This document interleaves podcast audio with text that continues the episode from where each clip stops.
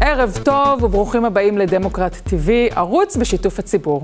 אני טל שניידר, כתבת מדינית ופוליטית של זמן ישראל, והערב התארחו אצלנו היוצר רני בלייט והמרצה יונתן גת לשיחה על קמפיינים פוליטיים ועל כוחו של קמפיין חיובי, מהסוג שכבר מזמן לא ראיתם במערכת בחירות בישראל.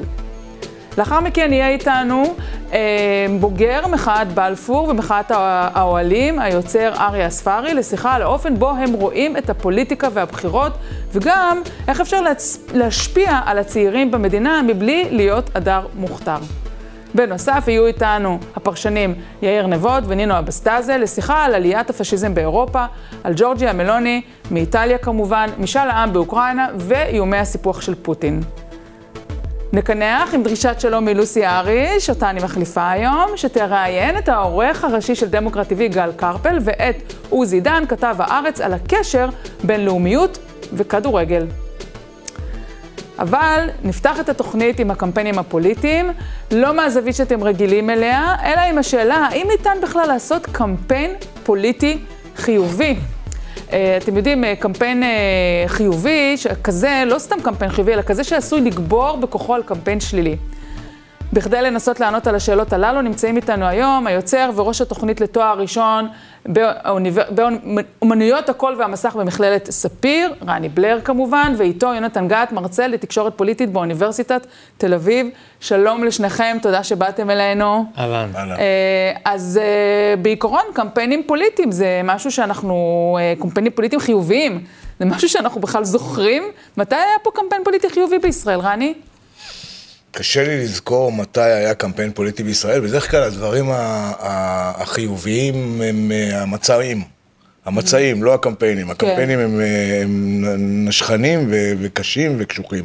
אבל אני שואל את עצמי את השאלה הזאת, את יודעת, תמיד קמפיין שלילי מול מישהו אחד הוא קמפיין חיובי עבור מישהו אחר, אז כאילו, אני לא יודע, אני קצת מבולבל בנושא הזה של הגדרה, מה זה קמפיין חיובי או שלילי. לא, נגיד... קמפיין שלילי, שמכפישים מישהו כדי לגרום לציבור שלך, שתומך בך, הכפשה זה כבר... להתלהב, אז אוקיי, אז הכפשה זה כבר... ולצאת להצביע. הכפשה זה קצת כאילו יצא מגדרות המוסר, אבל קמפיין שלילי יכול להיות גם, נגיד, מה שארץ חדשה עשתה, אה, התנגדה לשלטון ההון, ואמרה, ההון עושה ככה וככה וככה, האם זה שלילי או חיובי? לא יודע, זאת אומרת... זה... לא, לא, אני מדברת על המרצת בוחרים לקלפיות, כאשר אנחנו כולנו, יש לנו בזיכרון את הקמפיין נגד בני גנץ, כן. אה, לא מחובר, מלופלפ, כן. אה, פחדו על הטלפון, אה... זה, זה קמפיין הנגטיבי אולי אחד כן. הכי גדולים שנעשו במדינה. כן. אה, השאלה אם בכלל אפשר לעשות קמפיין של מפלגה כמו הליכוד או כמו כחול לבן או יש עתיד, שהוא קמפיין רק חיובי, ומה יקרה לבוחרים אם זה מה ש... אם, זה, אם זאת תהיה התוכנית. בדרך כלל אוהבים לדבר על uh, קמפיינים נגטיביים כהמנגנון היעיל ביותר להמרצת בוחרים, כי בעצם כולנו פרה-היסטורית, אנחנו uh, מונעים מפחד. יש לנו הורמון שמופרש במוח, ברגע שאנחנו מרגישים חרדה, ישר לרוץ ולפעול, כמו כן. סכנה בשיחים. אבל אה, מתברר שזה לא תמיד כך. אה, בשיחות שאני קיימתי, יש לי תוכנית שקוראים לה תרגיל בחירות, כן. זה פודקאסט אה, בתאגיד השידור הציבורי. ראיינתי שם את אה, בוב שרום, שהוא אחד היועצים הגדולים mm-hmm. ביותר אה, בהיסטוריה. במפלגה והוא, הדמוקרטית. במפלגה הדמוקרטית, והוא ניהל את הקמפיין של אהוד ברק ב-99, נגד כן. המאסטר, כן. נגד אה, mm-hmm. נתניהו ונגד פינקלשטיין. כן. הוא אמר לי דבר שדי מדהים, הוא אמר uh, שקמפיין uh, פוזיטיבי, בתנאים מסוימים, יש לו כוח אה, מוביל mm-hmm. יותר מקמפיין שלילי. אבל כדי להנדס אותו, העבודה היא צריכה להיות הרבה יותר קשה. כלומר, אתה צריך שזה יהיה לא אקטואלי, רלוונטי, ושזה ינהל כן. על אה, איזושהי אה, חשיבה מוקדמת שהיא הגיונית לקמפיין. Mm-hmm. לעומת פחד שהוא הרבה יותר עובד. פרימיטיבי, כן. תמיד עובד. הוא, הוא, הוא עובד כי הוא פרימיטיבי, הוא, הוא קל להפעלה. אולי כי זה הבסיס הנמוך ביותר אה, שמשותף לכולם. כשאומרים, עושים למישהו בו, אז כן. הוא, הוא נבהל בלי הסבר. כן. ואני, וכמובן עשיתי את זה בצורה כזאת שטחית, אבל בגדול... מה שאתה אומר שצריך מחקר עמוק כדי... נכון, צריך מחקר הרבה יותר עמוק בשביל לפעול עם קמפיין חיובי. בואו תסתכלו איתי רגע אחד על לקט של כמה קמפיינים אה, בולטים שהיו פה בשנים האחרונות, כדי להיזכר איך הפוליטיקאים מדברים על ציבור הבוחרים, ואיזה פילוג נוצר פה אה, בכל מערכת בחירות מחדש. בואו נראה.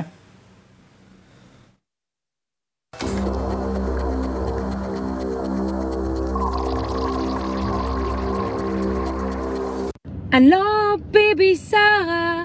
לא בני גנץ. תקוע? יש גם אופציה שלישית לממשלה יציבה ורחבה, בראשות בני גנץ. גם בלי ביבי. חייבים לעצור את סיוט נובמבר. זה גנץ עכשיו, או שביבי חוזר. קחי, תבדקי לי כמה נשאר שם. כרטיסים של דרעי? אין לנו כאלה, ממי. מה? דרעי כבר לא בממשלה. וואו. 50 מיליארד שקל רציתם לקחת מהחלשים ולתת לרע"מ, וליהודים כמה נתתם? אפס. מיהו איימן עודה? ראש הרשימה המשותפת של לפיד וגנץ הודו שיקימו איתו ממשלה. של השתתפותו היום של ראש הרשימה המשותפת, איימן עודה, במסיבת עיתונאים של בכירים פלסטינים מפתח ומחמאס. דגלי ישראל מקופלים בקנייה ובפחד, בזמן שדגלי חמאס ואש"ף מונפים בלב בירתנו. רני, אנחנו בעצם רואים שלא משנה אם זה היה בפרינט בעיתון, אחר כך זה הופך להיות שלטי חוצות, היום כן. זה בטוויטר ובווידאוים ובמסרים. הקטע הנגטיבי מלווה את ישראל, אני פשוט באמת, משחר הנעוריים, מהיום שאני זוכרת שהצבעתי, לא זוכרת שהיה משהו חוץ מקמפיין הכפשות. אה, אני מסכים איתך. ולא משנה מה הפורמט. אני מסכים איתך. Mm. צריכה לזכור שאנחנו מורכבים מ-12 שבטים, וכנראה שזה לא באמת פס מהעולם העניין הזה. אנחנו במלחמת שבטים, כל כן. הזמן אחד עם השני. אה, יש את אה, שבט גוש דן, ויש את שבט ירושלים, ויש את שבט הדרום, ושבט הצפון. אני חושב שכאילו בסוף יש מחנאות שאי אפשר ממש לנסות לאחד אותה. אבל אני אפנה אליך רגע כיוצר קולנוע. בבקשה. הרי הייתה הצלחה כבירה. לסדרה על הכדורגל הבריטי, כן. טד לסו, כן. שהיה כולו סדרת... positive, כן, כיף, fun, כן. אני אפילו ראיתי את זה, שאני בכלל לא מתעניינת כן. בספורט. כן. אנחנו, בכל זאת, כשאנשים מקבלים, צורכים את המדיום הווידאוי הזה, כן. הם נהנים בסופו של דבר רגשית ממשהו כן, פוזיטיבי. אבל אם נגיד לא תראי להם בסיפור בעיה, או לא תכניסי אותם לקונפליקטים, הם לא, לא יסופקו. כקהל, כצופים. ואי אפשר להעביר קונפליקטים כיוצר, שוב. אני אזכיר לך, אני אספר לך... תד לעשות יש קונפליקטים. סוף שבתות וחגים, כשהתחלנו את העונה השנייה, כן. באו אליי ואמרו לי, אבל שתהיה עונה שמחה. כי גם, גם בהוט לא ממש הבינו מה זה דרמה עד הסוף, אוקיי? כן. לי, תהיה עונה שמחה. אמרתי, עונה שמחה, תחזיק שלושה פרקים. משהו צריך לקרות לאנשים כדי שהאנשים יתחילו להזדהות איתם. שלושה חודשים זה בול בשביל קמפיין. שלושה, שלושה פרקים התכוונתי. אה.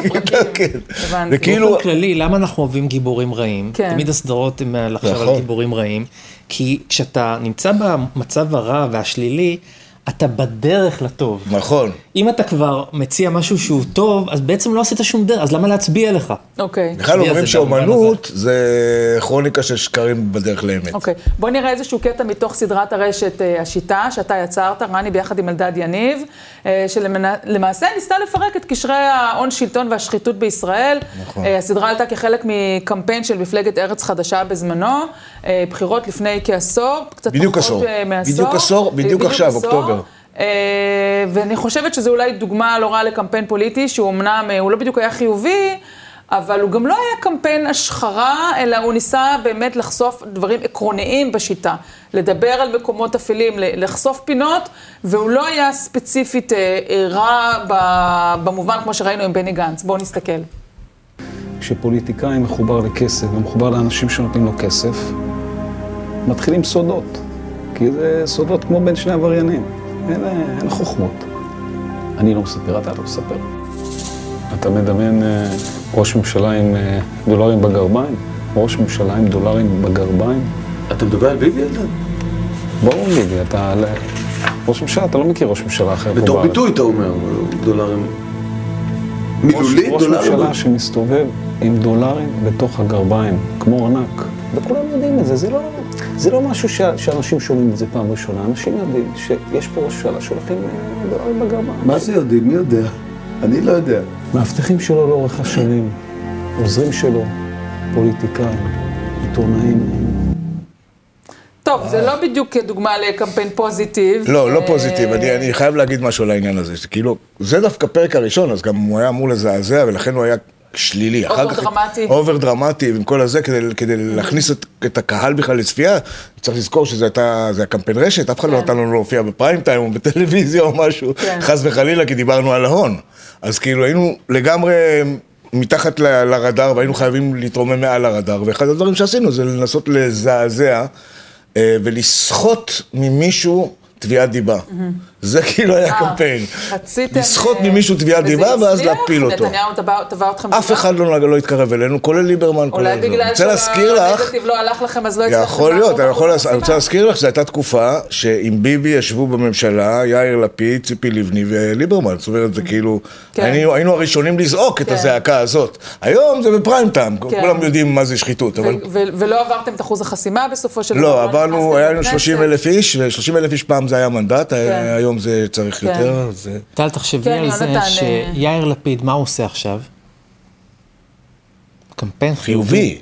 מאוד. הוא מציע תקווה למשהו. נכון, פותח תקווה. בניגוד נגיד לבני גנץ, שמציע קוניונקטורה פוליטית לא כל כך כזאת או עושה קמפיין אחרת. חיובי, שהוא עושה קמפיין היעדרות, הוא כאילו... לפיד? לא, נגמר ההיעדרות. הוא- סופר קמפיין הוא פוזיטיבי. לא נמצא בפרונט. אה, עצם זה שהוא נואם באו"ם, מהמם. עזבי קמפיין עכשיו תשדירים, עזבי את התשדירים, כן. קמפיין זה סך כל המאמצים בשביל לנצח בחירות. זה יכול תגיד, יש לך דוגמה מה- מה- מהתקופה שאתה זוכר ומכיר לאיזשהו קמפיין חיובי שנעשה בישראל? דוגמה, משהו. אה, ראובן אדלר תמיד היה אומר, תקווה זה הכי חשוב. אתה חייב להציע תקווה קצת למשהו. תקווה, כן. אתה חייב להציע תקווה. ה- המינון בדרך כלל הוא אומרים 30 אחוז נגטיב, כן. 70 אחוז פוזיטיב, זה היה המינון של ראובן מהמם. אדלר, ולמה רק 30 אחוז נגטיב? כי אם אתה יותר מדי תוקף את השני, זה יכול לחזור אליך כ-backlash. אבל אחד שעושה אבל רק הש- פוזיטיב, אנחנו לא מכירים. 100% פוזיטיב, אה, לא מי מכירים. שניסה לעשות הרבה פוזיטיב, זאת הייתה שלי יחימוביץ' ב-2000... ו-15? או 13 בעצם? ועמיר פרץ. 15 זה כבר היה הרצוג, נכון. כן. מהמם. ועמיר פרץ, שניסו לעשות יותר מדי פוזיטיב, ודווקא כן. היועץ האמריקאים של... אמר, אתם חייבים לתת יותר נגטיב, כן. והם לא עשו את אה, לדבריו. הסיבה ששאלתי את זה, כי אני, תכף אנחנו נראה איזשהו אה, קטע מתוך הסרט No, כן, סרט. אה, לא. אה, כמובן, הוא מספר את הסיפור של הפלת הדיקטטורה בצ'ילה אה, בסוף שנות ה-80, מכיוונו של הקמפיינר, הפרסומאי, שהיה אחראי לתבוסתו של הרודן אה, פינושה, ששלט במדינה במשך כ-15 שנה, ומחנה הנגד לדיקטטור הפתיע כששכר קמפיינר, אה, שעד אז הוא יצר רק פרסומות לקוקה קולה ולדברים מסחרים, וגם צריך להגיד, הוא גם לא כל כך התעניין בפוליטיקה, כל, ה, כל ההתייחסות שלו הייתה בעצם, אני חי בדיקטטורה, אבל אני טוב לי כי אני עושה כסף, כן. ולא ממש היה אכפת לו כן. מהסיטואציה, עד שגרושתו, שהוא עדיין ככה היה דלוק עליה, אה, היא התחילה להיות, היא הייתה מאוד פעילה ואקטיביסטית נגד פינושה, והיא התחילה לחוש את זה זרועות הממשל, ואז הוא החליט לקחת את הסיפור הזה אה, עליו, אה, ובאמת ליצור רגיל. להם קמפיין שהוא היה 100% אה, פוזיטיב, ובואו נראה, אה, במקום כמובן, במקום לה- להבליט את האיומים של המשטר הדיקטטורי, הם החליטו ל- ללכת על העתיד האופטימי של צ'ילה, מה כן. יקרה אם המדינה תיפטר מהדיקטטור. בואו בואו נצפה בקטע מדהים מהסרט הזה.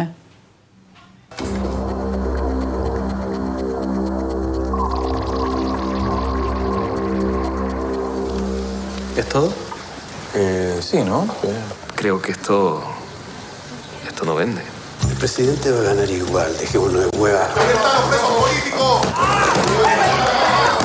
Basta, hay que ser más creativos, carajo. Hay que darle la vuelta a esto. A mí la democracia me parece entretenida. Producto alegre, si tú lo planteas así. Estamos utilizando un lenguaje publicitario, pero armando un concepto político detrás. Porque sin la dictadura la alegría va ¿Qué chucha hace un mimo en medio de mi película? La oportunidad que tenemos de derrocar a la dictadura. Está por un suicidio, serio, imbécil. Lógico que quieran ganar, pero no pueden, no pueden, ¿cierto? Veo problema.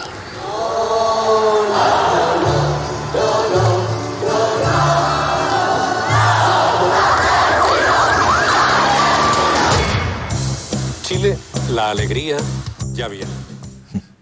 טוב, קודם כל צריך להגיד, השחקן הזה, אני לא מסוגלת לחזור על השם שלו, הוא מדהים.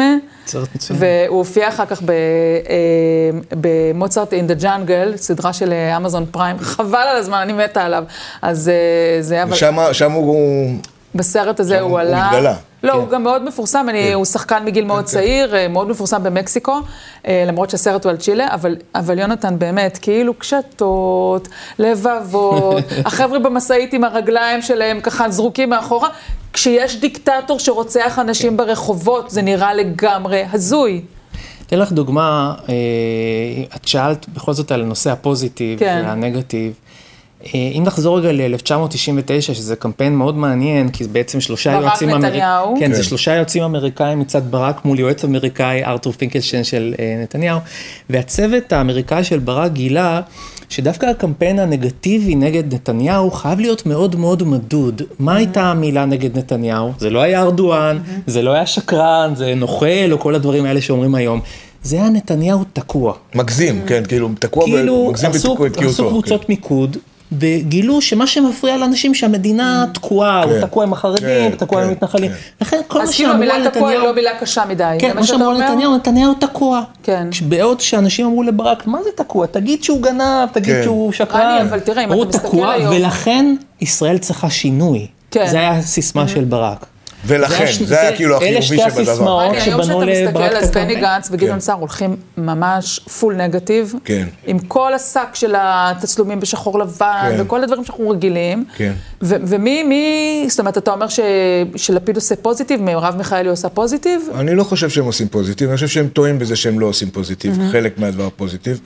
גנץ עשו כל הזמן בממלכתיות, אני חושב שממלכתיות עברה את אה, שלב ההבנה שלה. ממלכתיות היה לא- שייך... הוא לא חי איתנו. ממלכתיות היה שייך לשנה... גנץ הליכוד עכשיו מתיימר להיות ממלכתי. אז אני אומר, הכל, נמצא בוויכוח, כן? מה זה ציונות יש ויכוח, מה זה, מה זה, מה זה אז הייתם סוציאליזם יש ויכוח. ממליצים להם ללכת על משהו כמו, אוקיי, נתניהו סיים, כי, הרי סיים, כי הרי גנץ בפעמים הקודמות אמר, אנחנו ניקח את זה מכאן.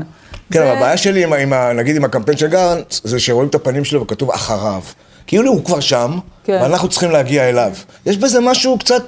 הבעיה עם גנץ זה שאנחנו לא מבינים מה הוא מציע לי שיאיר לפיד לא מציע לי. אה, לך. כל מה שהוא יכול, להציע, זה רק קוניוקטורה. פוליטית. ממלכתיות. אבל זה לא מספיק. לא, הוא מציע לשבת עם החרדים, אבל אנחנו נצטרך אה, לסיים. הציבור לא מתעניין בזה. היה מאוד מאוד מעניין, אז רני בלר ויונתן גת, תודה רבה לכם. תודה לך. אה, מיד אנחנו נהיה עם המוזיקאי, הקולנוען והיוצר אריה ספארי, שהוא חלק מהצמד WC, תכף נשאל אותו מה זה אומר, שהיווה את הפסקול של מחאת בלפור. אה, נדבר איתו על המקום של צעירים במדינה, על היכולת שלהם להשפיע, והאם מחאת בלפור ומחאת 2011 הזיזו פה משהו, ומה הוא חושב על מערכת הבחירות הנוכחית. ועל הצעירים שמנסים להיכנס לפוליטיקה, אפילו שאין להם זכות בכלל להיבחר עדיין. אבל קודם, בואו נראה קטע מתוך אחת ההופעות של להקת WC, אה, שבה חברים אריה ואחיו אבשלום הספרי. בבקשה. היינו מסטולים שהקימו את גוש אמונים היינו מסטולים שבמלח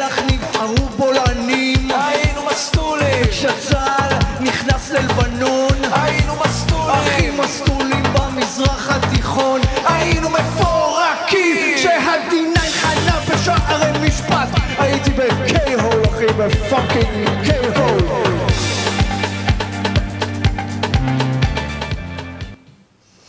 שלום אריה. היי. מה שלומך? אה, בסדר, כן. קצת תשוש, די מסחרר. אז היינו מסטולים.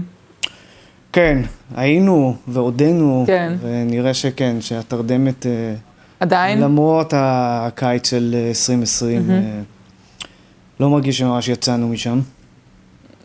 עדיין נמצאים באיזושהי אפתיות, או בעצם אולי בגלל שהמדינה הולכת לעוד בחירות ועוד בחירות? אני- ו... אני- כבר לא יודע למה להאמין, כאילו, אם אתה רואה אייטמים ב-12, אז בדיזינגוף סנטר מראיינים אה, שבעה אנשים, שמתוכם ארבעה אומרים שהם מצביעים לבן גביר, ואלה ששייכים לכאורה למרכז-שמאל אומרים שהם לא מצביעים. כן. אני לא יודע אם זה מתומרן לשם או שזו האמת. אבל תגיד, אה, כשאתה מעלה ככה את 12, ואתה בעצם, מה שאנחנו פה קוראים דור צעיר, כן. ובטח ביחס אליי, אז הדור הצעיר בכלל לא מסתכל על ה-12 הזה, עם כל הכבוד, הם ברשת, אני פשוט באמת, אני יש לי, אני אימא לילדים בגיל הזה, אחד אה, מצביע בקרוב פעם חמישית, אה, הוא בן 21 וחצי, והולך להצביע פעם חמישית, והשנייה תצביע פעם ראשונה.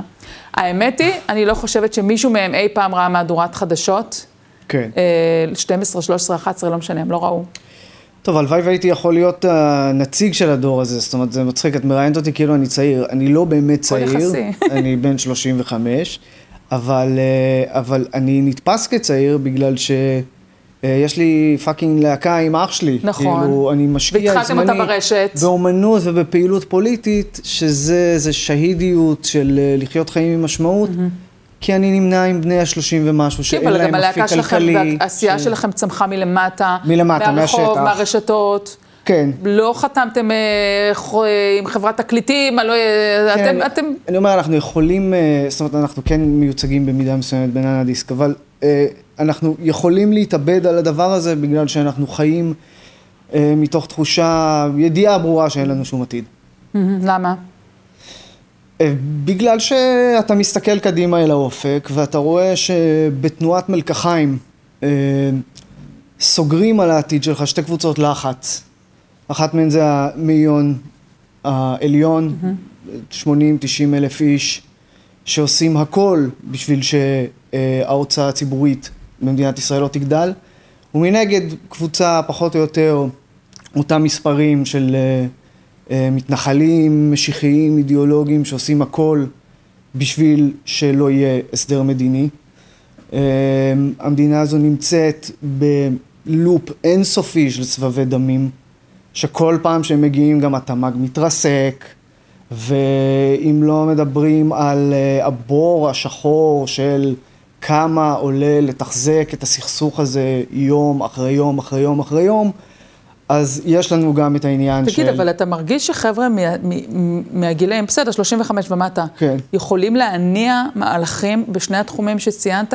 כי נניח ראינו את הדר מוכתר, שהיא בת 20, כן. והיא בעיקר, באמת, נשים רגע בצד את כל השקרים שלה וכולי, היא בעיקר עסקה, אה, במה קצת שהיא הספיקה, בנושא של אה, מחירי הדיור, כן. שזה סופר דופר רלוונטי, אבל עכשיו זה גם שקרים. לא התעסקה בכלל בשום... לא, היא לא באה לפצח את השיטה על הדברים זה הגדולים גם שאתה שקרים, מציין. כי בבסיס, בבסיס המהותי של הדבר עומד שקר, והוא שאתה אה, יכול לשפר את חייהם של אזרחי ישראל בלי להגיע להסדר מדיני. אנחנו לא יכולים להגדיל את ההוצאה הציבורית. עד 2001 הייתה פה הוצאה שדומה ל-OECD באזור ה-17.5 אחוז הוצאה של השירותים הציבוריים, של ביטוח לאומי, של אה, הבריאות, של החינוך, והדבר הזה אחרי האינתיפאדה השנייה נגמר. מהמם. נכנסנו למצב של חירום, שתי קבוצות הלחץ, המאיון העליון והמתנחלים האידיאולוגיים, עושים הכל בשביל שאת התחזיות הטובות שמדינת ישראל צריכה להציג לחברות דירוג האשראי, למשקיעים, אנחנו נציג בעזרת צמצום הוצאה תקציבית, כן. לא להשקיע אף פעם בציבור עצמו, מהמם. לא להשקיע בשירותים החברתיים. כל עוד הדבר הזה לא ייפתר, כל עוד לא יהיה פה או מס עשירים או הסדר מדיני, שום דבר לא יזוז, שוב, ואפשר אני לדבר שומעת סיסמאות אותך, עד מחר. ואתה מאוד מעורה, ומאוד יודע לדבר על הנושאים האלו, אבל כמה אנשים בשכבת גיל שלך, אולי מהבית ספר, או מה... לא הם, יודעים. הם, הם בעניין הזה של לדבר על הנושאים האלו, או בכלל, אני גם לא יודעת, הרבה מהם אולי לא מצביעים, או כן מצביעים, חלק גרים רחוק מהבית סטודנטים, ולא נוח להם Mhm. ללכת להצביע. כן, הם לא יודעים. למה שהם ידעו? Uh, הרי בשביל זה צריך דמוקרט טבעי, נכון? בגלל שהחברים של אה, יו"ר האופוזיציה יושבים ב-12 ו-13, ומאז 2011, אני בוגר שתי מחאות, מאז 2011 שהאדמה רעדה תחת הרגליים של בעלי השליטה, הם לדעתי, כפי שאני רואה את זה, כרתו ברית עם ראש הממשלה, שהם ידעו שהוא ייתן להם הכל. אני חושב שתיק 4000 מסמנים אותו כשערורייה כדי לא לחשוף את זה, כן. שאותו דיל באיזושהי צורה נסגר עם כולם.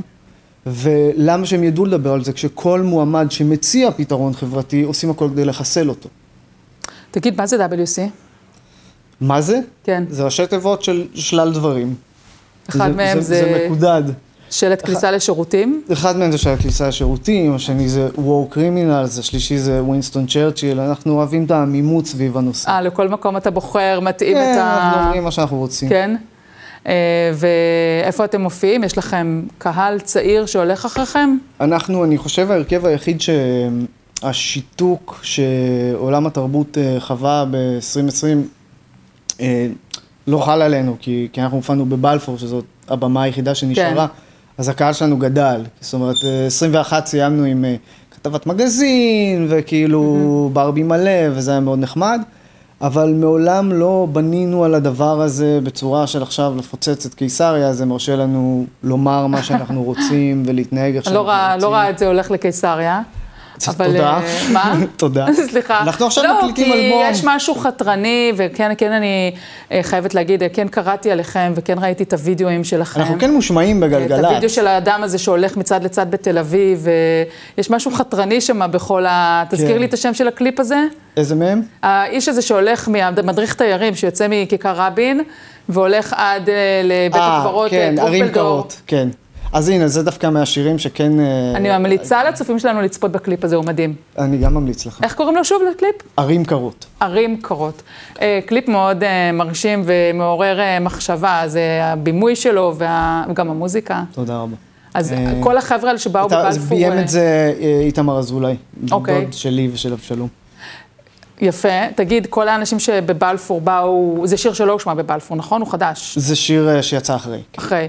אבל בבלפור בכל זאת, כל האנשים שהתרכזו סביבכם וראו אתכם מופיעים, הם היום באים להצביע? הם אכפת להם? זו הקבוצה הזאת של המחאת בלפור, היא זה כן... נורא אה, מורכב, כאילו, יש את, ה, את ה, מה שנקרא, את, את התנועה הרחבה של בלפור, שזה כן. מאות האלפים שהפגינו גם שם וגם בגשרים, ויש את הגרעין הקשה, כמו בכל. אה, מחאה.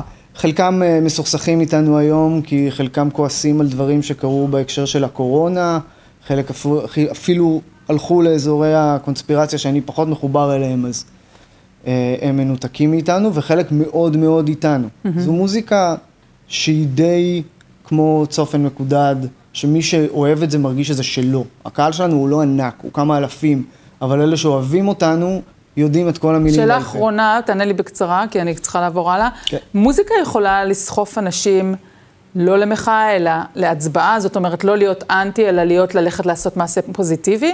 המוזיקה שלך יכולה להניע ציבור, אני, לתרום במובן הזה של להשתתף ב- ב- בהליך הפוליטי? אני לא יודע, אני מאוד מקווה, ראינו ש, שמוזיקה עשתה דברים גדולים מזה אה, לאורך ההיסטוריה, מוזיקה הפילה את חומת ברלין. כן. אה, יש על זה השגות אגב, יש אה, טענות, אה, טוב, זה כבר לס- ל- ל- תני להישען על לדיון אחר. האגדה, אבל... אה, מיתוס. אני מעדיף את האגדה, כי, כן. כי, כי, כי אני ואבשלום עושים מוזיקה פוליטית, אבל האם זה, אני מאוד מקווה, בגלל שאם הם לא יצאו להצביע בבחירות הקרובות, אנחנו נתעורר כנראה למדינה שבה לאבי מעוז יש את אותו כוח כמו לביבי נתניהו, כמו שהוא ציין, ואני לא יודע אם תוכלי להגיש פה בלי כן. שביס. לא, לא, לא להגזים, אבל בסדר. אה, כאילו הצופים שלנו מקווה. בבית, תלכו להצביע, לא משנה למי, העיקר להשתתף. אה, אריה, תודה רבה תודה רבה לך. אה, שבאת עד אלינו. ועכשיו אנחנו נעבור לאירופה, יותר נכון לאיטליה. שם נבחרה השבוע ברוב גדול ג'ורג'יה מלוני לראשות הממשלה. מלוני, אה, שזוהתה, שמזוהה עם הימין הקיצוני, עשתה שימוש נרחב בטיק טוק וזכתה לאהדת הקהל כנגד כל התחזיות. אה, יחד עם אורבן בהונגריה, לושנשקו, לוקשנשקו, סליחה, בבלארוס, אירופה הולכת וקרבה לעבר השמרנות, לעבר יש אומרים הפשיזם. נדבר גם על מלחמת רוסיה ואוקראינה ועל משאל העם וכוונתו של פוטין להכריז על סיפוח חלקים נרחבים מאוקראינה עוד השבוע. על כל אלו אנחנו זימנו את מי לא עם יאיר נבות, עיתונאי, פרשן לענייני רוסיה, לשעבר כתב כל ישראל וידיעות אחרונות במוסקבה, ובהמשך תצטרף אלינו גם נינו אבסדזה, פרשנית לענייני רוסיה. שלום יאיר, ערב טוב. שלום טל, ערב טוב, שמח להיות פה. טוב לראות אותך. אה, אז בואו נדבר רגע על, אה, על ג'ורג'יה אה, מלוני. אני דווקא חושבת שכן היה איזשהו תחזית שהיא עומדת לנצח, זה הורגש, זה דובר. אה, כמה באמת יש פה הפתעה ומה התחושות באיטליה ביום של אחרי? כן, אז קודם כל צריך לומר, אה, כפי שאמרת, זאת לא הייתה הפתעה.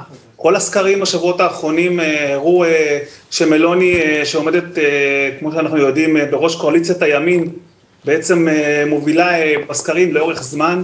זאת אומרת, זה לא הגיע כהפתעה, אבל עצם העובדה שהיא בכל זאת המפלגה זכתה ברוב קולות שכזה, ורוב מוחלט בפרלמנט האיטלקי, אה, היא אה, בהחלט, אה, אני חושב, אה, סוג של, אה, אפילו רעידת אדמה אפשר לומר, וזה מגיע שבוע, צריך לזכור, אחרי שגם בשוודיה מנצח אה, הימין, אפשר לומר אפילו הימין הקיצוני, מפלגת הימין הקיצוני בשוודיה, השוודים הדמוקרטיים, הופכת למפלגה השנייה בגודלה אה, בשוודיה, בפרלמנט, ואז מגיע הניצחון הזה של אה, מלוני אה, באיטליה, אז יש פה איזה סוג כמובן של אה, תהליך, והתהליך הזה הוא כמובן נובע מהרבה מאוד סיבות, אבל אה, במקרה האיטלקי צריך להבין כמה ההישג של מלוני הוא משמעותי. המפלגה שלה רק הוקמה ב-2012, בבחירות הקודמות ב-2018 היא זכתה בקצת יותר מ-4 אחוזים, טל, ואנחנו רואים שבבחירות האלה בעצם היא מזנקת ל-20 ומשהו אחוז, ככה שזו ממש תופעה מדהימה, וזה לא קורה סתם כמובן, זה לא קורה סתם, אנחנו אה, יודעים שלמשל אה, איטליה, כמו הרבה מאוד מדינות אחרות באירופה, מושפעת מאוד ממה שמתרחש כרגע אה, בין רוסיה לאוקראינה, ההשלכות הכלכליות, האנרגטיות של המלחמה הזאת בעצם גורמים לזה, לתזוזות, כמעט תזוזות טקטוניות בפוליטיקה האירופאית ולעלייה של כוחות, כוחות אם תרצי פופוליסטיים, אה, ימין קיצוני, זה יכול להיות גם אגב עלייה של כוחות אה, רדיקליים משמאל, לצורך העניין זה כוחות שמערערים על הסדר הקיים. ואחת התוצאות היא מה שאנחנו רואים אה, באיטליה.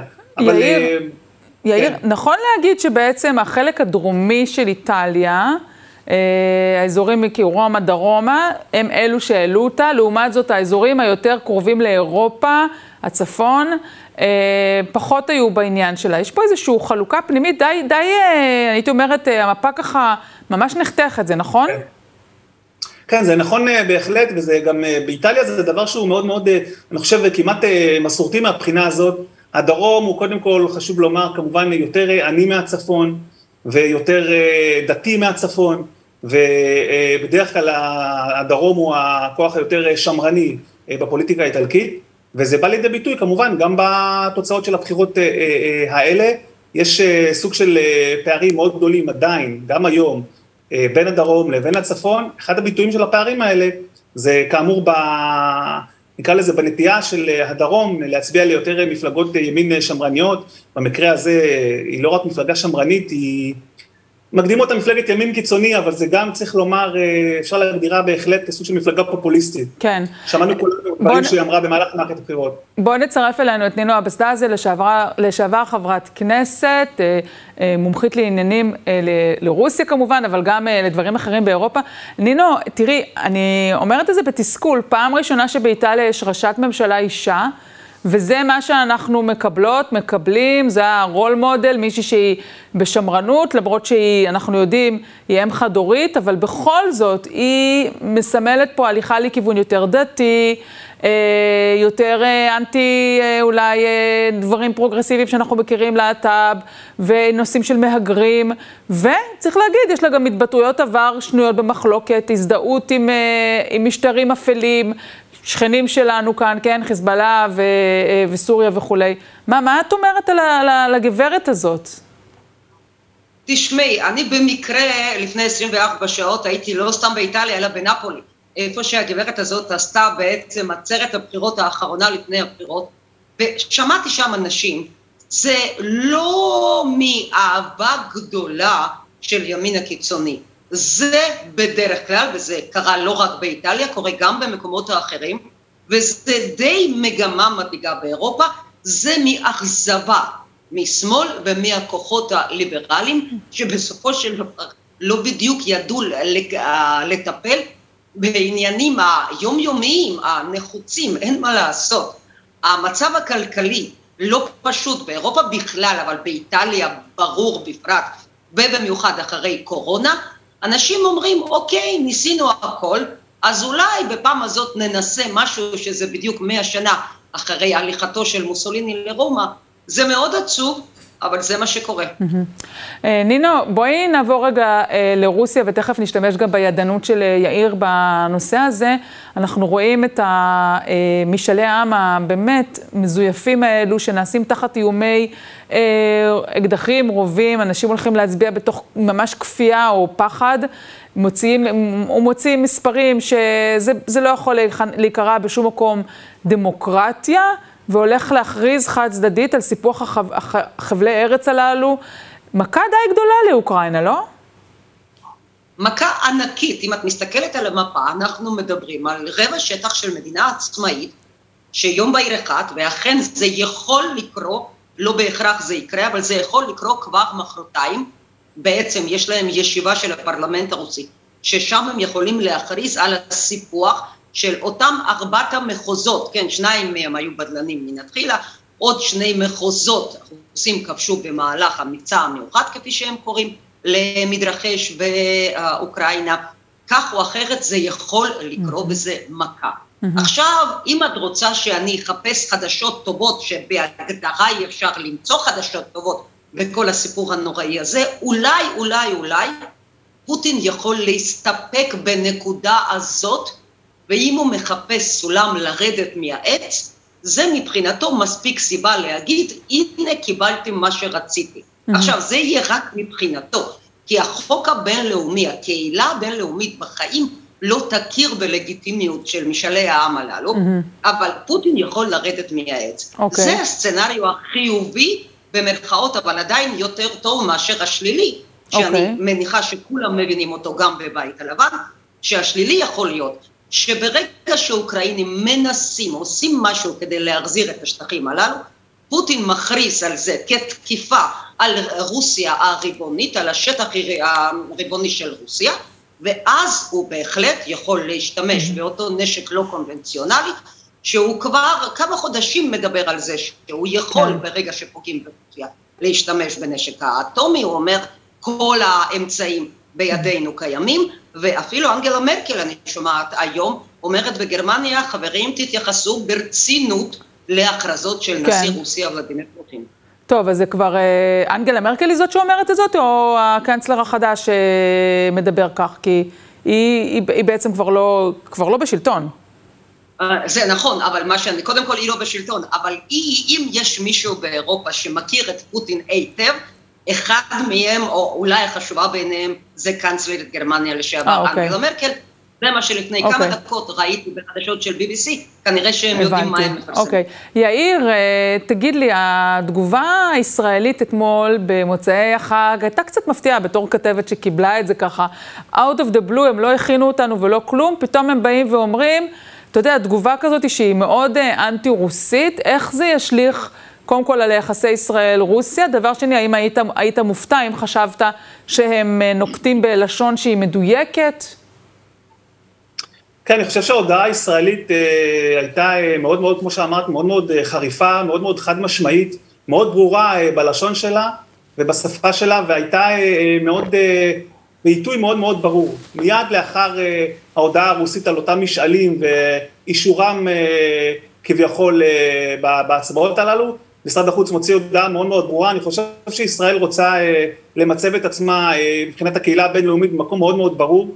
חשוב לזכור שישראל גם מעולם לא הכירה בסיפוחו של חצי האי קרים ב-2014, אלא שהיום המהלך הזה נעשה באופן אה, מיידי ובשפה מאוד מאוד מאוד ברורה. ייתכן שהרוסים, אני מער- מעריך, לא מאוד יאהבו את ההצהרה הזאת של ישראל, אבל אה, ישראל היא כמובן, אה, אנחנו מדינה ריבונית ויש לנו אה, מדיניות ועמדות משלנו, אמורות להיות לנו, אמורה להיות לנו מדיניות ברורה בעניינים האלה. ולכן נצטרך לראות ולהמתין ולראות האם ההצהרה הזאת תגרום לאיזשהו נזק ליחסים. צריך לומר, טל, שבמקביל מתנהל כל, מתנהלת כרגע ברוסיה כל סוגיית המשך פעילותה של הסוכנות. כן. צריך גם על זה לפקוח עין, ברוסיה הכל קשור אחד לשני. כן. אז, אז נינו, באמת, הפעילות של הסוכנות, אנחנו שומעים שיש מטוסים של אל על שנוסעים אולי פעם, פעמיים ביום, מנסים אה, להביא אה, ישראל, אה, יהודים אה, לכאן. הסיפור הזה הוא אולי יכול להיות אה, תחילתה של עלייה מאוד גדולה מרוסיה לישראל? תיאורטית זה יכול לקרות, קודם כל אני חייבת לומר, יאיר צודק מיליון אחוז, מבחינתם של השלטונות הרוסים ורוב האוכלוסייה, הכל קשור להכל, אז יכול להיות שיווצרו שם תנאים שבהחלט יותר ויותר אנשים ירצו לעלות ארצה, זה אנחנו עוד לא יודעים, אבל כנראה שנקבל אינדיקציה די uh, מהירה. Uh, יאיר הזכיר uh, סצנריו של חצי אי קרים, שהוא מאוד מאוד מתבקש בימים הללו, כמו שאמרתי כבר ביום שישי הקרוב. אבל יש בעצם אולי, יש כאן עוד תסריט אחד בין שני התסריטים שתיארתי קודם. אחד, סיפוח וירידה מהעץ, שני, זה באמת הכרזה על מלחמה כבר רצינית, מה כבר יכול להיות יותר רציני מהמתרחש כעת, יכול להיות אינטרוול של כמה ימים, שבועות או חודשים, שפוטין בעצם מנסה להראות לאמריקאים, חברים, מה שיקרה כאן, אני אקח שטח עצום של אוקראינה, של מדינה עצמאית אחרת, ואם אתם לא רוצים שזה יקרה, תוותרו לי עכשיו, תנו לי לנהל משא ומתן עם האוקראינים ישירות, בלי ההתערבות שלכם, כמו שפוטין תמיד טוען. זלנסקי כבר אמר שאחרי משאלי העם אין מה לדבר על דיפלומטיה מהמם. בכלל, אולי פוטין חושב אחרת, לפי דעתי יש עוד אפשרות אחת, הוא לא יספח את זה, לא מחר, לא מחרתיים ואפילו לא בעוד חודש, ייתן למערב הקולקטיבי לחשוב טוב טוב אם הם רוצים להמשיך בטרגדיה הזאת, כי רוסיה כאן אין לה כבר מה להפסיד, וקשה לי להאמין שיש משהו שיגרום להם לרדת מהעץ, אלא אם כן תהיה תמונת ניצחון כלשהי, אפילו בעיני תושבי רוסיה ולא של העולם. אוקיי, אה, יאיר נבות, נינו אבסדזה, אה, עד כאן. אני מודה לכם על ההשתתפות ב- ועל ההסברים המעניינים. ולצופי דמוקרט TV, עד כאן התוכנית שלנו להערב. תודה רבה לצופים, לשותפים של דמוקרט TV. התוכנית הזו אפשרית רק בזכותכם. בימים כמו אלו הולכת ומתחדדת החשיבות של ערוץ תקשורת שלא מפחד להביע עמדה נחרצת, סליחה, עמדה נחרצת, דווקא במילה הזאת השתבשתי, עמדה נחרצת בעד הדמוקרטיה ובעד שלטון החוק, בעד המאבק בשחיתות ובעד מגוון דעות. המהדורה המרכזית של דמוקרט TV בימים ראשון עד חמישי בשעה שש. נתראה פה ביום ראשון הקרוב, ועד אז שיהיה לכ- לכולנו סוף שבוע נעים.